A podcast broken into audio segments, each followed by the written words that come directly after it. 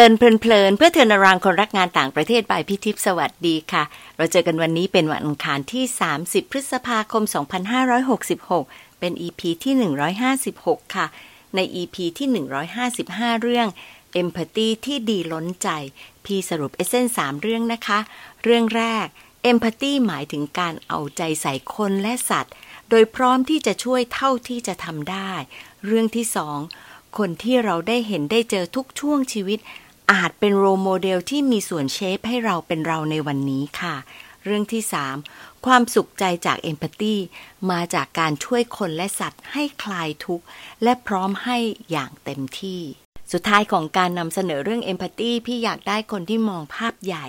แล้วก็เป็นคนที่มี empathy เป็นส่วนหนึ่งในชีวิตและงานมาแชร์นะคะ เลยขอให้อาจารย์เปียกชัยวัดแก้วพันงาม น้องฟูไบรท์รุ่นแรกในชีวิตการทำงานที่ฟูไบรท์ของพี่มาช่วยแชร์ค่ะ ที่ว่ารุ่นแรกเป็นอย่างนี้ค่ะ เป็นรุ่นที่พี่เห็นตั้งแต่มาสมัครจนจบ เราเองทั้งสองคนก็ได้เจอกันระหว่างที่อาจารย์เปียกเรียน เพราะว่าพี่ก็ไปนิวยอร์กทุกปี ส่วนพี่เปียกก็เรียนที่ Teachers College Columbia สาขา International Education Development ทั้งสาขาและที่เรียนก็เหมือนกันกับพี่ค่ะ ทุกวันนี้ก็ยัง love love ค่ะ พูดคุยสม่ำเสมอเลย เจอกันทีไร ก็มีเรื่องดีๆ ให้พี่มาคิดตามแล้วก็คิดต่อเป็นประจำ อาจารย์เปียกเคยเป็นแขกในรายการ ที่แชร์เรื่องการเขียน recommendation letter จากมุมของผู้เขียน ผู้ได้รับคำขอให้เขียนแล้วก็ผู้อ่านจดหมายรับรอง สนใจไปฟังได้ใน EP ที่ 34 เลือกคน recommend ให้เป็นนะคะ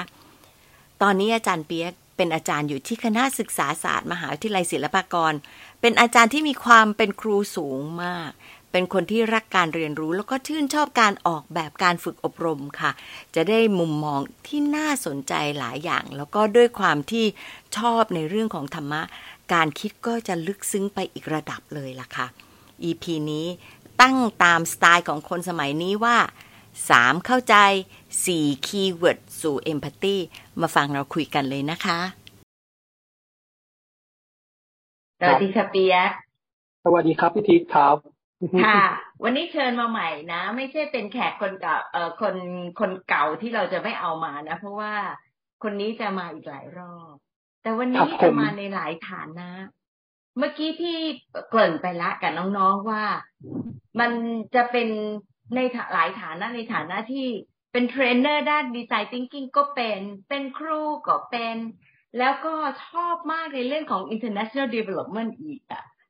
นะ ก็เลยอยากจะให้มาบอกว่าถ้ามองตัวเองแล้วเปียก define คำว่า empathy คืออะไร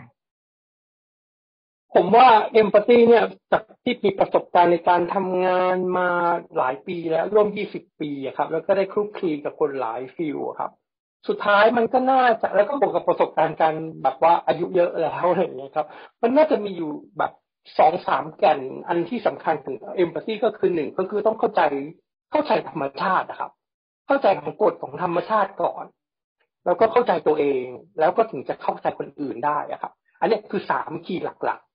ถ้าเราไม่เข้าใจกฎของธรรมชาติ บางทีเราก็ไม่เข้าใจกฎ เราก็ไม่เข้าใจตัวเองแล้วก็จะเปลี่ยนไปเปลี่ยนมาในการเข้าต้องไปทำความเข้าใจคนนั้นคนนี้ไปหมดสุดท้ายแล้วก็คือไม่มีที่จบนี่ครับนั้นเอมพัตตีเนี่ยผมสำหรับผมเนี่ยก็คือเข้าใจกฎของธรรมชาติ เข้าใจกฎของธรรมชาติก็คือเข้าใจว่าแน่นอนเป็นเป็นปกติที่จะเช่น เช่นเอ่อมีคนเห็นด้วยมีคนไม่เห็นด้วยกับเราอะไรอย่างเงี้ยครับ หรือ กฎธรรมชาติของของศาสตร์ต่าง ๆ มีลักษณะเป็นอย่างนั้นอย่างนี้บ้างเนี่ยที่มันมีแก่นหลักๆ หรือกฎหลัก ๆ ของแต่ละศาสตร์วิชาอะไรเงี้ยครับ อันเนี้ยนี่ก็คือเรื่องเรื่องกฎของธรรมชาติ หรือหรือแก่นหลักของธรรมชาติก่อน จากนั้นก็ก็มาเข้าใจว่าตัวเราเองเนี่ยเราเราเป็นคนอย่างไร เรามีลักษณะอย่างไร เรามี character อะไร อะไรที่เราประนีประนอมได้อะไรที่เรารู้สึกว่าชอบหรือไม่ชอบ จากนั้นเนี่ยประมวลทั้งหมดเนี่ยที่เข้าใจกฎของธรรมชาติทั้งหมด ว่าใครเป็นใครมีลักษณะแบบไหน คนย่อมแตกต่างกันยังไง แล้วเราก็สะท้อนตัวเราเองมาในการพิจารณาตัวเอง จากนั้นเนี่ยเราก็จะเข้าใจคนอื่นได้ง่ายยิ่งขึ้นครับ อืมนี่ทำให้พี่กลับไปนั่งคิดว่าที่จริงแล้วมันเหมือนกับว่าการเข้าใจตัวเองเนี่ย พี่มักจะเอาเป็นตัวนำแต่ว่าที่จริงแล้วมันจะต้องไปถึงกฎของธรรมชาติก่อนเพื่อให้รู้ว่ามันเป็นเช่นนี้เองก่อน ใช่ครับ เพราะว่าเราก็เชื่อตัวเองไม่ได้เหมือนกันครับเพราะความต้องการของมนุษย์เรา มันก็เปลี่ยนไปตลอดเวลาของพวกเราครับ เปลี่ยนไปตามเหตุปัจจัยอายุประสบการณ์ทั้งหลายแหละด้วย ฉะนั้นความเจ้าเข้าใจใจเราเองเรายังเปลี่ยนวันนี้เราเคยชอบแบบนี้พรุ่งนี้เราอาจจะชอบอีกแบบ วันนี้เราชอบสีฟ้าวันรุ่งขึ้นเราชอบสีแดงอะไรอย่างเงี้ยครับ มันก็เปลี่ยนตลอดเวลา แต่ทั้งนั้นนั้นเนี่ยมันมีกฎของธรรมชาติอยู่หลายๆอย่างที่เราต้องเข้าใจเข้าไปอยู่ใน ทุกๆสาขาวิชา อย่างเช่นอะไรดีเอ่ยอ่าอ่าถ้าถ้าผมยกตัวอย่างเร็วๆครับกฎของศึกษาศาสตร์เนี่ยของครุศาสตร์เนี่ยการจะผลิตคนออกมาเป็นนักเรียนได้เนี่ยเขาก็จะต้องมีการพูดถึงเรื่องปัจจัยข้าวอินพุตตัวนักเรียนมีประสบการณ์มาเป็นยังไง ความแตกต่างยังไงกระบวนการผลิต นักเรียนออกไปยังไง แล้วก็เอาพูดเอาคำอะไรอย่างนี้อันนี้เป็นแก่นหลัก เป็นต้นก่อนแล้วจากนั้นเราถึงจะเข้าใจเอ่อเข้าใจคนเข้าใจตัวเราเองแล้วก็เข้าใจคนอื่นได้นะครับมันเท่ากับว่ากฎกฎธรรมชาติเนี่ยอีกในยะหนึ่งมันอาจจะหมายถึง proven theory ได้ไหมก็คือมัน proven มันแล้วว่านี้มัน work ได้ครับได้ครับในในแต่ละสาขาวิชาก็ได้ครับ แต่แน่นอนก็คือสโคปที่ใหญ่ที่สุดก็คือกฎเกณฑ์ กฎเกณฑ์ของธรรมชาติทั้งหมดที่เป็นกฎสากล เช่น ใครๆก็รักตัวเองไม่อยากให้ใครมาว่าเราไม่อยากให้ใครมาทำร้ายเราอะไรเงี้ยเป็นต้นถูกไหมครับ ใครๆก็ต้องการการยอมรับ อันนี้คือกฎที่มันเป็น fundamental principle ก่อนจากนั้นมันก็จะมีกฎอันหนึ่งภายใต้นี้ก็คือเรียกว่า proven proven theory ของแต่ละ field นะครับ อย่างอย่างเช่นมีอย่างนี้เป็นต้นแล้วก็จากนั้นถึงจะเข้าสู่สเต็ปต่อไปได้ ครับ ซึ่งต้องเข้าใจกฎของธรรมชาติก่อน ค่ะ โอเค นี่ก็เลยกลายเป็นอีกมุมมองหนึ่งที่ได้มาจากวันนี้เลยนะคะ แล้วการเข้าใจพวกนี้ทั้งสามด้านก็เท่ากับว่าเอมพัตตีมันมาอยู่ที่ลำดับสามที่จริงการเข้าใจตัวเองก็คือเอมพัตตีกับตัวเองด้วยหรือเปล่า ใช่ครับใช่ครับใช่ครับพี่ทิพย์ครับ แต่ว่าเราต้องแน่นอนก่อน ถ้าเราไม่เข้าใจเรื่องกฎเกณฑ์ของธรรมชาติอย่างนี้เป็นต้นอะ เรามีแนวโน้มที่จะบางทีเราก็ไม่เข้าใจตัวเอง แล้วเราก็แน่นอนมันยากที่จะเข้าใจคนอื่นด้วยครับ ค่ะนั่นมันก็จะเป็นสเต็ปแบบนั้นเนาะใช่ครับแล้วถ้าการที่เข้าใจคนอื่น มันจะช่วยให้เข้าใจตัวเองได้ดีขึ้น หรือเราเข้าใจตัวเองช่วยให้คนอื่นดีขึ้น มันกลับไปกลับมาได้ไหมกลับไปกลับมาได้ครับ เพราะว่าแต่จริง ๆ แล้วเราควรจะต้องมองตัวเราเองก่อนให้ได้ก่อนนึงคือหลังจากเราเข้าใจกฎเกณฑ์ธรรมชาติแล้วเราเข้าใจตัวเราเองว่า เราก็เราก็มีแนวโน้มจะชอบอย่างนั้นไม่ชอบอย่างนั้นอย่างเงี้ย มันก็เป็นการสะท้อนไงแล้วคนอื่นก็มีแนวโน้มที่จะไม่ชอบอย่างนั้นหรือชอบอย่างนั้น อีกเหมือนกันเป็นต้นครับแต่ว่าแน่นอนครับการเข้าใจคนอื่นกลับไปกลับมาเนี่ย มันก็ทำให้เรารอบคอบสุขุมมากยิ่งขึ้น ในการในการดำรงชีวิตอยู่ไม่ว่าจะการออกแบบออกแบบ service ออกแบบผลิตภัณฑ์ต่างๆในการเข้าใจคนอื่นมากยิ่งขึ้น เพราะบางทีเรามองไม่รอบด้านพอ ครับการเข้าใจคนอื่น การมองคนอื่นด้วยมันก็สะท้อนกลับมาได้ทีเดียวครับ ก็คือทำให้มองได้รอบด้านแล้วทำให้เรารอบคอบขึ้นในการที่เราจะทำอะไรบางอย่างให้นะคะใช่ครับ แล้วมันมันมันฝึกยังไง มันฝึกยังไงก็คือเราก็จะต้องพยายาม มันเราเราก็หนึ่งก็คือเราเราก็ต้องเข้าใจมันไปอย่างอย่างที่พี่ทิพย์บอกว่า proven theory หรือกฎเกณฑ์ธรรมชาติต่าง ๆ นั้นที่เราต้องทำความเข้าใจก่อน ทำความเข้าใจจนกระทั่งเราเห็นมันจริง ๆ เช่น กฎของธรรมชาติก็คือใครๆก็ต้องการยอมรับ ต้องการได้รับการยอมรับในการตัดสินใจของเขาเองนะนี่เป็นต้น ฉะนั้นไม่ว่ามันจะ apply ไปจนเป็นผู้ป่วย ก็ดี นักเรียนก็ดี ผู้ไปขอให้ออกแบบสร้างบ้านก็ดี ผู้ใช้กฎหมายก็ดีตรงเนี้ย เราต้องเข้าใจเขาก่อนในว่าใครๆก็เมื่อเมื่อใครๆก็ต้องการการยอมรับอย่างนี้เป็นต้นปุ๊บแล้วถ้ามัน apply กับทฤษฎีเออสาขาต่างๆ มันจะ apply อย่างไรฉะนั้นสเต็ปหลักที่พี่ทิศถามก็คือ เราก็ต้องทำความเข้าใจตรงนั้นจริง ๆ กันตรงนั้น และสุดท้ายเนี่ย เราต้องสามารถเอามารีเฟกได้ว่าเราอะ เข้าใจมันมากน้อยแค่ไหน แล้วเราเป็นอย่างนั้นได้จริงๆไหม เพราะถ้าเราไม่เป็นเนี่ยมีแนวโน้มที่เราจะไม่ค่อยเข้าใจคนอื่น เช่น เรายังไม่เป็นคนที่ respect คนอื่นเลย แต่เราพยายามจะไปออกแบบเรื่องนี้เพื่อ respect คนอื่น เรายังไม่เป็นคนที่มี principle มีเป็นคน on time เลย แต่เราไปออกแบบ service ออกแบบอะไรให้เขา on time อะไรเงี้ยเป็นต้นนั้น ถ้าเราเข้าใจจนถ้ามันเป็นตัวของตัวเราเองแล้วจริง ๆ ด้วยอย่างนั้น มันจะง่ายขึ้นครับ การเข้าใจคนอื่นอืมก็คือต้องมีความเป็นเรียลจากตัวเองเพื่อที่จะให้เกิด แล้วในฐานะที่เป็นครูเนี่ยไปสอนความเป็นเรียลกับตัวเองเรื่องพวกนี้กับนักศึกษาได้ยังไงครับไม่ง่าย ไม่ง่ายครับ เพราะว่าเอ่อ การสอนการสอนมันนอกจากสอนสอนสอนแบบเป็นตัวเอง ตัวเองก็ต้องเป็นจริง ๆ ด้วยไม่ใช่สอนแบบ information นะครับ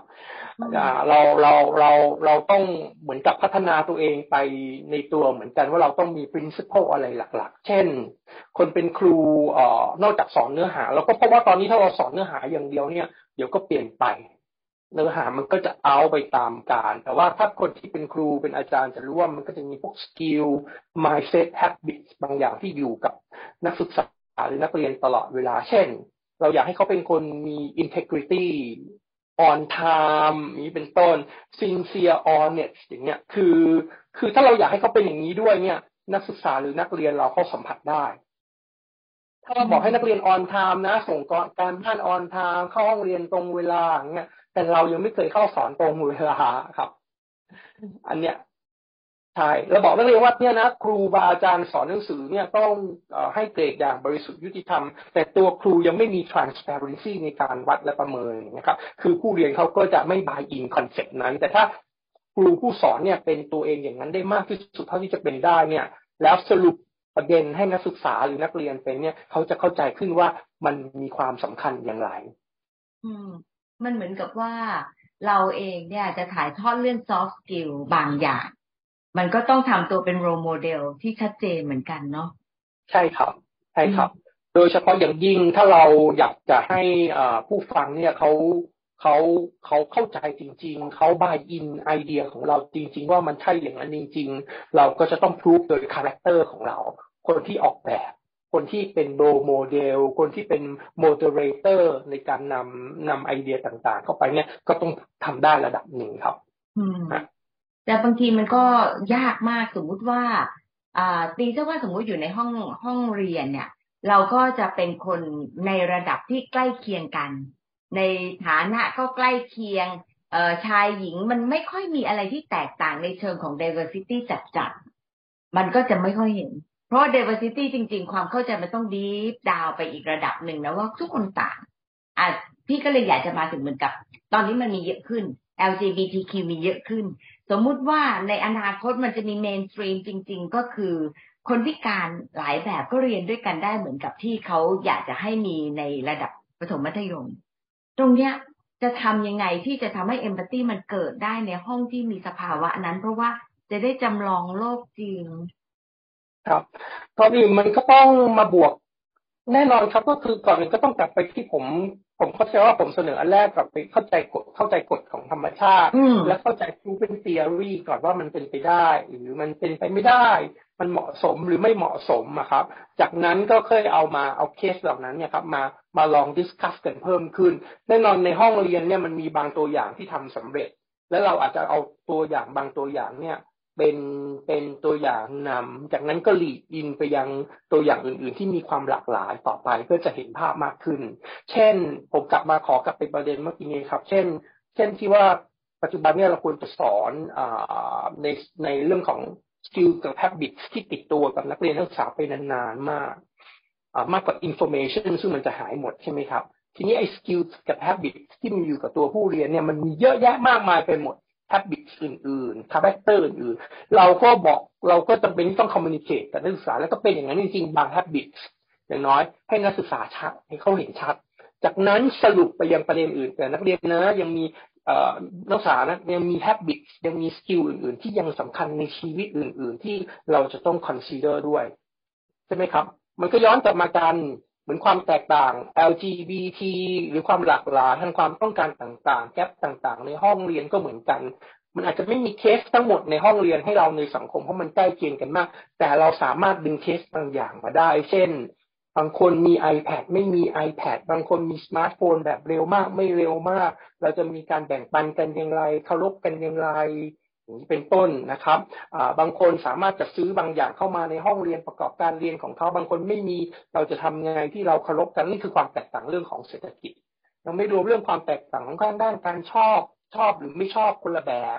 นะครับ ก็แตกต่างกันไป จากนั้นก็ลีดอินไปยังความหลากหลายอื่นๆที่มันกำลังจะเกิดขึ้น หรือมันเกิดขึ้นอยู่แล้วแต่ว่าประเด็นคือ นักเรียนเรา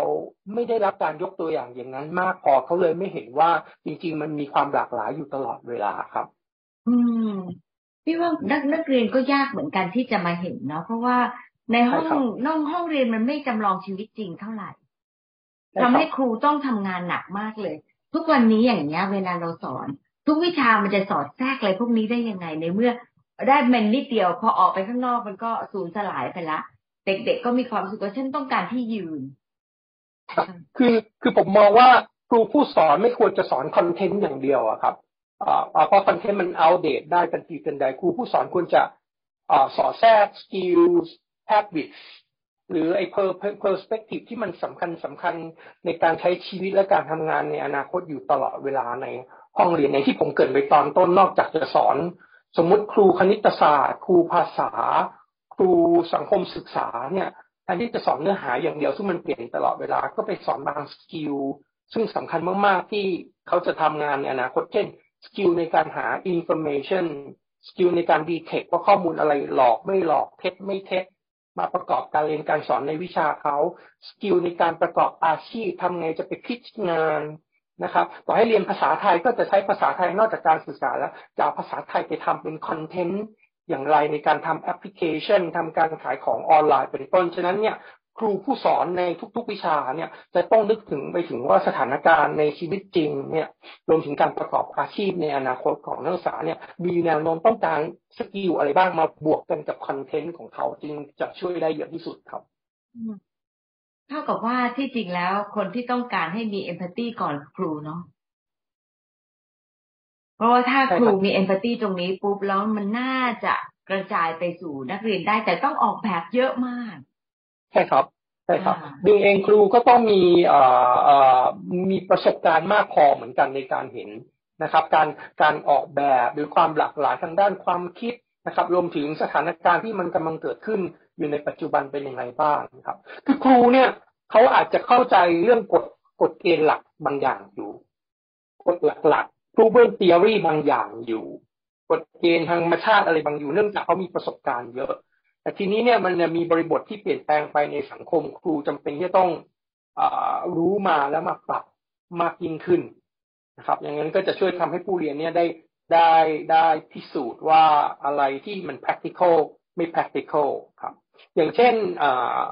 เดี๋ยวผมยกตัวอย่างอะไรดีเอ่ย เช่น เช่นในทุกฟิลครับ ฟิลหมอเนี่ยหมอก็ต้องการการรักษา เกิด patient ผู้ป่วยบางคนเขาต้องการการหยุดการรักษาใช่ไหมครับ หมอก็ต้องยื้อชีวิต คนที่ไม่รู้เรื่องอะไรเลยก็ยื้อทุกอย่าง แต่ว่าผู้ป่วยมีความรู้สึกว่าไม่ต้องการแล้วอยากอยู่บ้านอย่างมีความสุข อันนี้เป็นต้นจะคอมมิวนิเคตแต่หมอเขารู้ว่าอะไรที่เป็น principle หลักนะครับ แล้วก็ต้องมา adapt กับความต้องการของ user นะครับ architect เหมือนกันนะครับ ผู้ออกแบบเขาย่อมรู้ดีว่าบางทีเก้าอี้สี่ขาย่อมดีกว่าเก้าอี้หนึ่งขา สมมุติในแง่ความมั่นคง บางทีผู้ผู้ใช้ user เนี่ย อยากจะได้เก้าอี้แบบบิดไปบิดมา แต่แต่ผู้ออกแบบรู้แล้วมีแนวโน้มที่จะไม่มั่นคงแน่ อาจจะสูงฉะนั้ผู้อาร์เคเต็กผู้ออกแบบเนี่ยครับผู้ออกแบบวัสดุอุปกรณ์ต่าง ๆ อะไรทั้งหมดเนี่ย interior design ก็ต้องกลับมา communicate นั้นทุก field อะครับก็คือเจ้าของ field เขาก็จะรู้กฎเกณฑ์ของมันหนึ่งในบางอย่างอยู่ จากนั้นหน้าที่ต่อไปก็คือแน่นอนคือ เพราะว่าผู้ผู้ใช้เนี่ยอาจจะมีความต้องการที่หลากหลายออกไปเปลี่ยนตลอดเวลานั้นการ communicate จึงเข้ามามีส่วนสำคัญที่สุดในเรื่องของ empathyเป็นการพรม compromise กันระหว่างคนที่มีความรู้ความเชี่ยวชาญในสาขานั้นๆ กับความต้องการของ user แล้วดูว่าอะไรที่มันเป็นไปได้ทำได้ practical หรือเปล่าครับเออพี่ก็กำลังจะถามเหมือนกัน เพราะว่าบางทีเนี่ยความต้องการของคนที่เป็น user อาจจะไม่ practical ก็ได้ ตรงนี้ก็จะทำให้มันยากในขณะที่เราบอกว่าโอเค เราเอ็นตาตายกับเขากับความต้องการของเขาตรงนี้แต่มันไม่ใช่ใช่ครับค รับเพราะว่าพอเอ็นตาตายไปหมดปุ๊บปรากฏว่าออกมาปุ๊บมันมันมันได้แค่ชั่วคราวผลิตภัณฑ์นั้นๆเซอร์วิสนั้นๆมันไม่ยั่งยืนจริงๆแล้วมันมีผลลบมากกว่าผลดีในระยะยาวอีกอย่างนี้เป็นต้น ซึ่ง at the end แล้วมันก็เสียประโยชน์ต่อ user แต่เราก็คือต้องคอมมิวนิเคตให้เขาเขาเข้าใจว่าเขาต้องการอย่างนั้นแน่ๆใช่ไหมเป็นต้นก็เห็นข้อดีข้อเสียอย่างนั้นแล้วแน่ๆใช่ไหมครับค่ะถ้าถ้าอย่างนั้นโดยสรุปตรงนี้เนี่ย เปียกเห็นว่าการที่มีเอมพัตตีมันมีมุมมองอะไรที่คนปัจจุบันยังต้องมองอยู่ มันยังจำเป็นที่ต้องไปให้ได้ เป็นสิ่งที่ต้องไปคิดต่อมีด้านอะไรบ้างไหมคะคือเพราะว่าเทคโนโลยีต่างๆ มันเข้าถึงมากๆๆได้มากยิ่งขึ้นนะครับ มันก็เลยมีความหลากหลายตลอดเวลาขึ้นมาใหม่ มันก็เลยมีความหลากหลายในเรื่องของความต้องการสีนั้นสีนี้แบบนั้นแบบนี้รูปนั้นรูปลักษณ์นี้เต็มไปหมดเลย แต่มันก็กลับมาลืมไปว่าไอ้มันมี principle อะไร behind อยู่นะครับ ก็เขาก็หมายว่ามันมีกฎหลัก ๆ อะไรอยู่ว่าเซอร์วิสนั้นๆ สาขานั้นๆ มันมีกฎอะไรที่มันสำคัญจำเป็น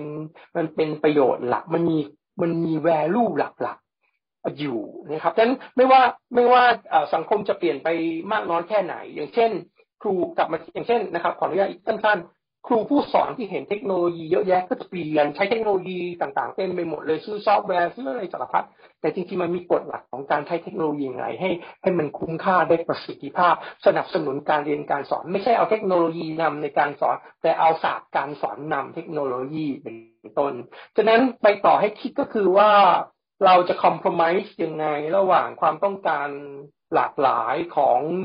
user ซึ่ งมันจะเปลี่ยนแปลงไปตลอดเวลานะครับ กับมันมี principle หรือมันมี proven concept อะไรที่มัน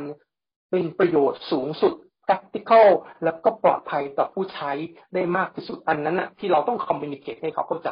ครับจบด้วยคีย์เวิร์ดมากเลยคือคำว่าปลอดภัยที่ในที่สุดเออใช่ มันก็จะต้องคำนึงถึง safety ในการใช้งาน แล้วมันไม่ใช่ safety ที่ physical อย่างเดียวเนาะ เออ มันหมายถึงว่าเอ่อ mentally มันจะ safe ไหมด้วยเนาะเออครับใช่ครับครับ มันก็ต้องปลอดภัยสมเหตุสมผลแล้วก็มีความเป็นไปได้เหมือนกันนะครับ เพราะว่าไม่งั้นพอเอาเป็นดีไซน์ thinking เป็น empathy ทุกคนก็จะเปลี่ยนแปลงนู่นเปลี่ยนแปลงนู่นเป็นการ empathize ไปยัง user ตลอดเวลาจนลืมไปนะครับจนลืมไปว่าจริงๆสาระสำคัญที่สุดของ service นั้นๆ เนี่ย ของของผลิตภัณฑ์นั้นๆของ service นั้นๆเนี่ยมีขึ้นมาเพื่ออะไรครับเพราะฉะนั้นกลับไปตอบ why เลยในที่สุด อืม อืมโอเค น่าสนใจมากเลยค่ะ มันมีเหมือนกับว่าจากทฤษฎีที่จริงแล้วมันเหมือนกับเป็นความเป็นไปที่เจอในโลกนี้เนาะแล้วก็ต้อง balance ในชีวิตเนาะใช่ครับ ครับค่ะ ขอบคุณค่ะเปียกแล้วมีโอกาสคุยกันอีกนะคะ ค่ะ สวัสดีค่ะ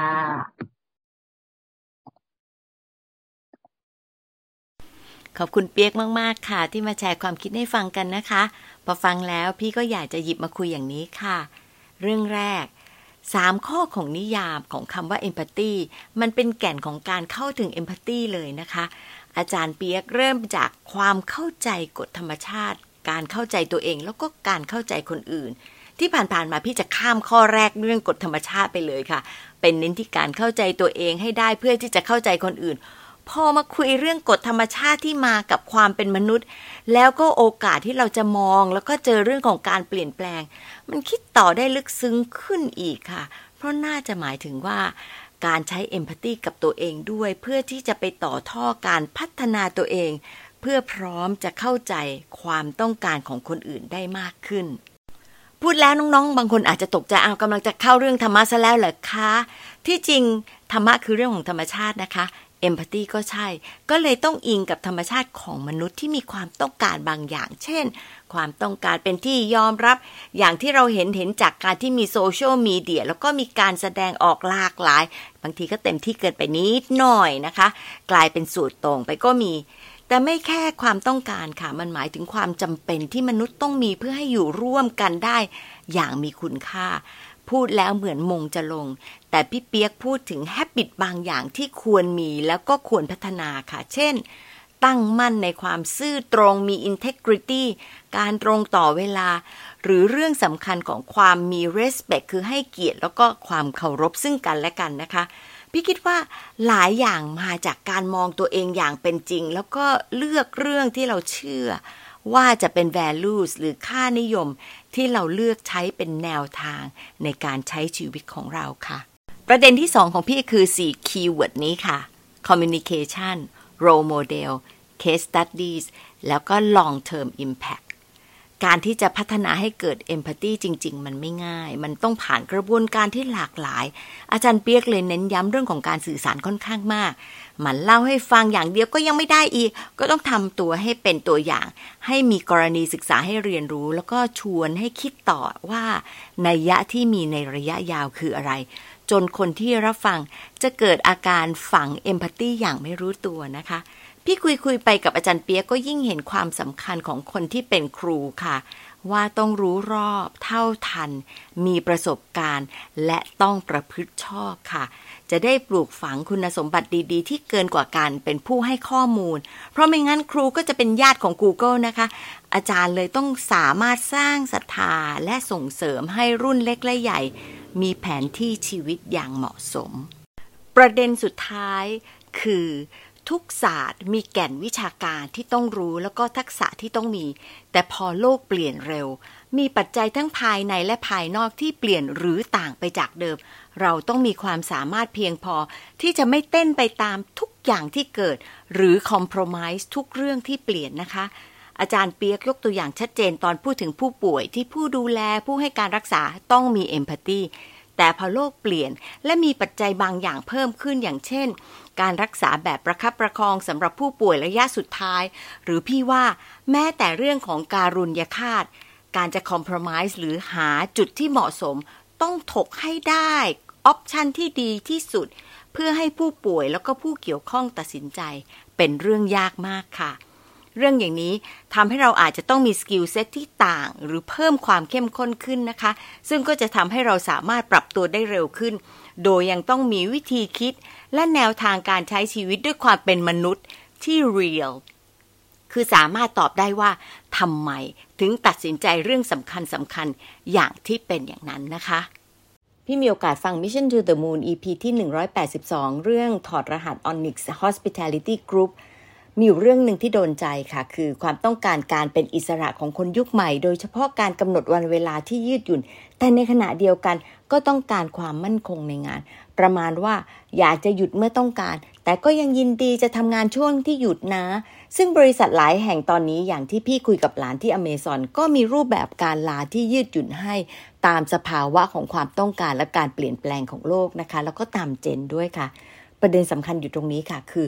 ความอิสระต้องคู่กับการมีวินัย แล้วก็การปฏิบัติตาม framework ขององค์กรได้ ที่สำคัญกว่านั้นก็คือ การมองคนรอบข้างด้วยว่า ถ้าเราขาดไปเนี่ยช่วงนั้นมันจะกระทบต่อทีมงานยังไงบ้างหรือเปล่า พี่ว่าเรื่องนี้แหละค่ะ คือการใช้ empathy ที่เหมาะสมค่ะ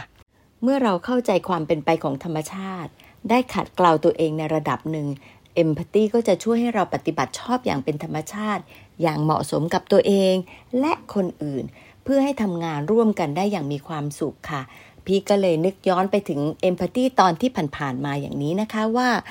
การที่คนนอร์เวย์มีเอมพัตตีของการให้ มันทำให้โลกน่าอยู่ขึ้นเยอะเลยค่ะเอมพัตตีของคลาสเมทของครูไอซ์ก็ทำให้การเรียนเกินกว่าแค่การแลกเปลี่ยนความคิดเห็นไปเป็นอินคลูชันที่ดี ในเชิงธุรกิจเอมพัตตีก็ทำให้เกิดสัมพันธภาพที่เป็นกำไรทางใจได้ด้วย ในส่วนของงานอาสา การที่มีเอมพัตตีที่ทำเกินหน้าที่เกินความคาดหมาย ให้แก่คนและสัตว์ มันก็คือความสุขที่ร้นปลีค่ะเอมพัตตีมีคุณค่าต่อชีวิตระหว่างรุ่น และจากรุ่นสู่รุ่นที่จะเป็นความสวยงามที่ยั่งยืนนะคะ มารีเฟล็กกันค่ะ ประเด็นสำคัญที่อาจารย์เปียกพูดหนึ่งประเด็นคืออะไร เพราะอะไรอะไรคือเรื่องที่น่าจะยากที่สุดที่จะทำให้เกิดเอมพัตตีเพราะอะไรคะ ขอบคุณที่ตามฟัง และพบกันวันอังคารหน้านะคะ สวัสดีค่ะ